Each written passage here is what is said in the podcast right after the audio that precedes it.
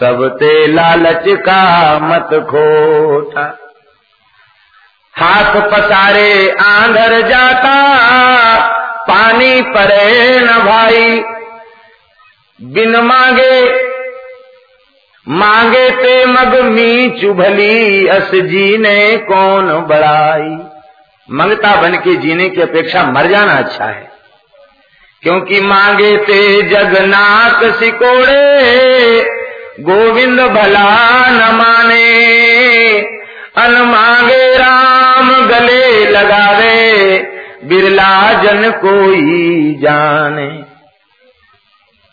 अन मांगे राम गले लगावे, बिरला जन कोई जाने। कोई एक जानता है, इसलिए मांगना छोड़ दो। अच्छा होगा कि भगवान से भी मांगना छोड़ दो। संसार संसार संसार की बात तो दूसरी है। सबसे उत्तम होगा, भगवान से भी मांगना छोड़ दो। निष्काम भाव से भगवान को भजो। सबसे अच्छी बात मांगे ते जगन्नाथ शिकोड़े गोविंद भला न माने, अनमांगे राम गले लगावे विरला जन कोई जाने। यह मैं कहा, जे हरि रंग राते संसारी को नाही। मलुकदास जी कह रहे यह मैं कहा, जे हरि रंग राते संसारी को नाही संसारी तो लालच बांधा देश देशांतर जाए। इसलिए जो मांगे सो कछु न पावे, अन मांगे हरि देता। जो मांगे सो कछु न पावे, अन मांगे हरि देता। कह मलूक निष्काम भजेंगे तिन आपुन कर लेता। जो निष्काम भाव से भजन करते हैं, उनको अपना कर लेते हैं। माया कब तक नहीं छोड़ती है? जब लग जीव का लोभ न छूटे, तब लग तजे न माया। जब लग जीव का लोभ न छूटे, तब लग तजे न माया। घर घर द्वार फिरे माया के पूरा गुरु नहीं पाया। सब ते लालच का मत खोटा। बहुत खोटा मत है। इस खोटे कर्म को छोड़ दो, मांगना छोड़ दो, निष्काम हो जाओ। जो प्रारब्ध में है, वो मिलेगा बिना मांगे भी। और जो नहीं है, वो मांगने से भी नहीं मिलेगा। तो मांग करके चित्त को मलिन क्यों करते हो? चित्त के मलिन करना छोड़ दो। श्री ध्रुव जी महाराज को भगवान ने दिया, इसलिए देना भगवान को आता है, और किसी को देना नहीं आता। ध्रुव जी अपने राज्य में आए हैं, उनको राजा बना दिया गया है। ध्रुव जी अति प्रसन्न भय हैं। उत्तान पाद ने संन्यास ले लिया है। ध्रुव जी ने छत्तीस हज़ार वर्ष का राज्य किया है और अंत में छत्तीस हज़ार वर्ष का राज्य करने के बाद ध्रुव जी इनके भाई शिकार में मारे गए हैं। यक्षों से युद्ध किया है। मनु जी के कहने से युद्ध करना आपने बंद किया है। कथानक भाग को आप सब जानते ही हैं। अंत में आपको वैराग्य हुआ और सब कुछ त्याग करके गंगा के तट पर आ गए। ये यही क्षेत्र है ध्रुव जी की अंतिम तपस्थली का जीवन की पहली तपस्थली तो है व्रज और अंतिम तपस्थली है ये ऋषिकेश। गंगा जी के तट पर बैठ करके ध्रुव जी भजन करने लग गए। गंगा जी की ध्वनि से ध्रुव जी को भजन में विक्षेप हुआ। ध्रुव जी जाने लग गए। गंगा जी प्रकट हो गए भक्तराज, आप आए हो, बड़ी खुशी है। आप जा रहे हो, बहुत दुख हो रहा है। आप कहाँ जा रहे हो? बालापन से हरि बजे, जग से रहे उदास। तीर्थ आशा करते हैं, कब आवे हरिदास? हम तो प्रतीक्षा में थे। अब आप आए और जा रहे हो, क्यों जा रहे हो? ध्रुव जी बोले माता जी आपसे दूर नहीं, जहाँ आपकी धारा का शब्द नहीं होगा, वहाँ बैठकर भजन करूँगा। बोले, आप मेरे तट को छोड़कर न जाएँ, यहाँ मेरी धारा में शब्द नहीं होगा। आज भी गंगा, उधर जो जो क्षेत्र है, गंगा निशब्द है। ये गीता भवन एक नंबर का जो, उधर का जो क्षेत्र है स्वर्गाश्रम का। ये क्षेत्र में आज भी गंगा जी शब्द ही नहीं, शब्द नहीं है गंगा जी में। गंगा जी की धारा में शब्द बंद हो गया। ये ध्रुव जी की तपस्थली है। जहाँ हम लोग बैठे हैं ध्रुव जी की तपस्थली है। अद्भुत ध्रुव जी को प्रेम प्रकट हो गया। इत्थम हरो भगवती प्रबहन नजस्र। मानंद वाष्प कलया मुहुर्दमान विक्लिद्यमान हृदय पुलका नात्मान स्मरद साविति मुक्त लिंगा ऐसा अविरल प्रेम प्रवाह ध्रुव जी को प्राप्त हो गया। कहते, आप निरंतर रोमांचित बने रहते गदगर बने रहते, कि न आत्मानम स्मरत अपने आप को भी भूल गए। इति मुक्त लिंगा यही जीवन मुक्ति है। दो जीवन मुक्ति है। एक ज्ञानी की जीवन मुक्ति और एक प्रेमी की जीवन मुक्ति। ज्ञानी की जीवन मुक्ति में भले ही अभेद से मुक्ति स्वीकार करते हैं, लेकिन फिर भी भेद है। ध्यान दें, क्या भेद है?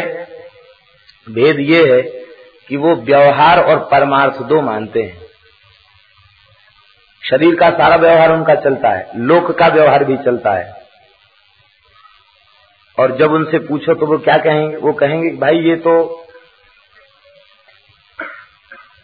व्यवहार है। परमार्थ इससे भिन्न है। परमार्थ में वस्तुता में कुछ करता नहीं ये बात कहेंगे। लेकिन प्रेमी का प्रेम इतनी उच्च कोटि की स्थिति में पहुँच जाता है कि व्यवहार और परमार्थ दो नहीं रह जाते, केवल एक प्रेम रह जाता है। इसलिए प्रेमी की जीवन मुक्ति ज़्यादा ऊँची है। ज्ञानी को ज्ञान तो रहता, मैं कहा पैदा हुआ? मैं निरुपाधिक आत्मा हूँ, ये समझने के बाद भी इतना बोध रहता, मैं किस जाति का हूँ, कहाँ पैदा हुआ हूँ, क्या कर रहा हूँ? इस व्यवहार का ज्ञान उसे होता है। लेकिन प्रेमी प्रेम में डूब करके अपने शरीर, अवस्था, जाति सबको भूल जाता है। ये प्रेमी की जीवन मुक्ति है और ये वस्तुता ज्ञानी की जीवन मुक्ति से भी ऊँची है। भले ही किसी को ये बात अच्छी न लग रही हो, लेकिन हमारी समझ में तो ठाकुर जी की कृपा से यही आती। ध्रुव जी को ऐसी मुक्ति प्राप्त हुई। जब यह भाव प्राप्त हो जाएगा तो शरीर रहते हुए मुक्ति हो जाएगी, जीवन मुक्ति हो जाएगी। जीवन मुक्ति हो गई साक्षात विमान यहीं उतर आया। इसी ऋषिकेश की स्थल पर विमान उतर आया और जैसे ही विमान उतरा है, ध्रुव जी ने विमान को नमस्कार किया है, पार्षदों को नमस्कार किया है, गंगा में गोता लगाया है। गंगा जी ने भी विदाई दी है ध्रुव जी को। यहाँ के ऋषि मुनि महात्माओं के चरणों में ध्रुव जी ने प्रणाम किया है। महात्मा भी रोने लग गए। ध्रुव जी, आप आए थे तो सत्संग का बड़ा सुख था। अब आप जा रहे हो, हमें बड़ी पीड़ा हो रही है। ध्रुव जी कहा ध्रुव जी ने कहा, हमारे मन में हर्ष और पीड़ा दोनों हो रही है। भगवान बुला रहे हैं, उनकी अंक में पहुँचेंगे, ये हर्ष है। सत्संग छूट रहा है, ये पीड़ा है। राम बुलावा, भेजिया, दिया, कबीरा, रोए, जो सुख यहाँ सत्संग में सो वैकुंठ न हो इस सत्संग का सुख ज़्यादा सुख है, भारी सुख सत्संग का है। ध्रुव जी विमान में बैठना ही चाहते थे, तब तक भयंकर काल देवता आ गए। ध्रुव जी ने पूछा, आपका परिचय? बोले, मेरा नाम है मृत्यु। ये मृत्यु लोक है, यहाँ का देवता नहीं ही। हूँ जो पैदा होता उसे मरना पड़ता लेकिन आपकी कोटि के भक्त काल की सीमा में नहीं होते, वे काल जयी होते हैं। मैं आपके ऊपर अपना प्रभाव जमाने नहीं आया। मैं इसलिए आया हूँ कि आप मेरे ऊपर कृपा करें। ये विमान दिव्य है, ये तो धरती छुएगा नहीं। आपको विमान में बैठना है तो मैं विमान के नीचे बैठ जाता हूँ। आप मेरे मस्तक पर चरण रखकर विमान में बैठ जाइए।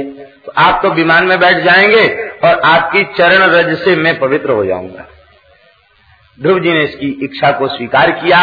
मृत्यो मूर्धनि पदम दत्वा भूतम ग्रहम काल के सिर पर पैर रख करके ध्रुव जी विमान में विराजमान हो गए। है आज तक कोई इतिहास, कोई योगी, जति, तपी, ज्ञानी, ध्यानी काल के सिर पर पैर रखकर गया हो भगवत धाम। कोई इतिहास नहीं। ये भक्ति की विशेषता, भागवत धर्म की विशेषता, काल के सिर पर पैर रख करके ध्रुव जी भगवत धाम। और भी भक्त गए कलयुग में। सचकोप जी भगवत धाम, सशरीर भगवत धाम गए और तुकाराम जी सशरीर भगवत धाम गए। कबीर जी सशरीर भगवत धाम गए हैं। श्री चैतन्य महाप्रभु जी सशरीर जगन्नाथ जी में प्रविष्ट हो गए। मीराबाई सशरीर रणछोड़ राय जी में प्रविष्ट हो गई हैं। और वृंदावन में हरिवंश जी सशरीर कुंज में लीन हो गए हैं। ऐसे तमाम भक्त हुए जो शरीर के साथ अंतर्धान हो गए। भगवान की भक्ति की ऐसी महिमा है कि पाँच भौतिक जड़ शरीर भी चिन्मय हो जाता भजन से। ध्रुव जी इसके प्रमाण है। ध्रुव जी भगवत धाम गए हैं। भगवान के भक्तों के अधीन काल होता है, वे काल के अधीन नहीं होते। एक संत रहते थे ब्रिज में, सच्ची घटना। तो ग्वारियों के साथ वो सख्य रस के उपासक थे तो भिक्षा मांग के लाते, मधुकरी मांग के, और ग्वारिया लाते, गैया चराने आते। वो बैठ करके उन ग्वारियों के संग ही छाक आरोपते थे। और ग्वारियों को भी उनसा बड़ा प्रेम था। एक दिन ग्वारियों ने कहा, बाबा, छाक नहीं आरोपोगे बोले, आज तो भैया आज तो हम शरीर छोड़ने वाले हैं। तुम लोग जल्दी खाए, पी लो। आज हम नहीं खाएँगे। खा पी लिए और बाबा जी चद्दर ओढ़ के लेट गए। लेट गए तो उन लोगों ने देखा कि लेट गए, कहीं सही तो नहीं मर गए। देखा तो महात्मा पधार गए। तो उन गुआरियों ने उनका अर्थी सजाई और अर्थी लेके चले। एक गाँव से लेके चले। ये ऊँचे गाँव के पास की घटना है। गाँव से लेके चले तो एक मैया की बेटी की विदा हो रही थी, वो रो रही थी। उसने कहा, ये किसका शरीर जा रहा है? बोले, वो बाबा है, उनका शरीर जा रहा है। तो वो ब्रजवासन रोते रोते बोली, करे बाबा तो आज ही मरवे को मिलो कल मर जाता तो तेरी अंतिम यात्रा तो देख लेती। आज ही हमारी बेटी विदा विदाई रही है, आज ही तो मरवे को मिलो ऐसे कह के बोली, भैया ने एक बाबा के दर्शन तो कराए दे तो उन लोगों ने अर्थी को रख दिया। बड़ी श्रद्धा होती है ब्रजवासियों में संतों के प्रति। तो वो बुढ़िया ने, मैया ने दर्शन किया बाबा के। और फिर हाथ जोड़ के बोली, बाबा, तू कल मर जाता तो अच्छो हो तो आज ही क्यों मरे हो? हमारी तो बेटी की विदाई रही है, तू मर हो। इतना सुनते ही वो बाबा जी उठ के बैठ गए। और बोले, मैया, जब तेरी ऐसी इच्छा है तो कोई बात नहीं, मैं कल मर जाऊँगा। अब वो जो ग्वारिया थे, वो घबरा गए कि बाबा को क्या हो गया। और वो टिकटी जो थी ना, जिस पर उनको लेके आए थे उसी को घसीट के कुटिया के बाहर डाल दिया, कुटिया का द्वार बंद करके भीतर भजन में बैठ गए। दूसरे दिन ठीक उसी समय फिर शरीर पूरा कर दिया। ये घटना ब्रज में घट चुकी है। इसका तात्पर्य क्या है? बोले, हम लोग मृत्यु के अधीन हैं और भगवान के प्राण प्यारे भक्त मृत्यु उनके अधीन है। वे जब चाहे तब शरीर छोड़े। श्री वृंदावन बिहारी लाल ध्रुव जी के मन में भाव आ रहा था, मेरी माता जी कहाँ होंगी? भगवान के पार्षदों ने कहा, तुम जैसे पुत्र को जन्म देने वाली माता पीछे नहीं रह सकती, देखो आगे आगे चल रही है। और एक विलक्षण लीला घटी, प्रचेताओं की यज्ञशाला के ऊपर आपका विमान गया। उसी यज्ञशाला में नारजी बैठे थे।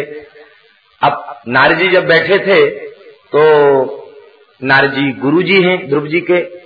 ध्रुव जी ने प्रणाम किया।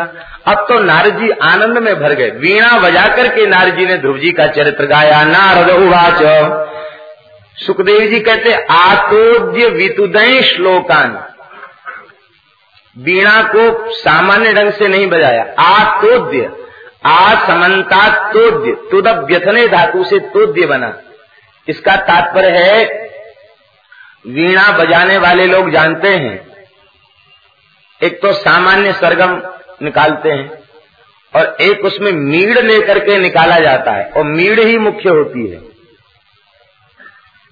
मीड़, जोड़, झाला, ये सब उनकी पद्धतियाँ हैं तो बीणा बजाने में मीड़ ही मुख्य होती है, क्योंकि मंद्र सप्तक के जो स्वर हैं, वो भी मीड़ से निकलते हैं, और तार सप्तक के स्वर भी मीड़ से ही निकलते हैं, और मध्य सप्तक में भी जो रंग आता है, वो मीड़ से ही आता है। लहर जो आती है जो माधुर्य आता है, वो उसके मीड से आती है। तो पूरी कलाकारी दिखा दी नारद जी ने ध्रुव जी का चरित्र गाने में। आतोद्य, बड़ी गंभीर मीड लेकर के, आलाप लेकर के आपने ध्रुव जी का चरित्र गाया, क्या गाया? नूनम सुनीते पति देवताया तपः प्रभाव से सुत गतिम दृष्ट्वाभ्युपायानपि वेदवादिनो।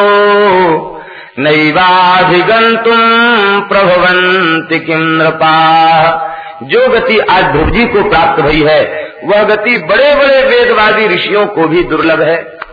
फिर बेचारे राजाओं को तो यह गति प्राप्त हो ही कैसे सकती है?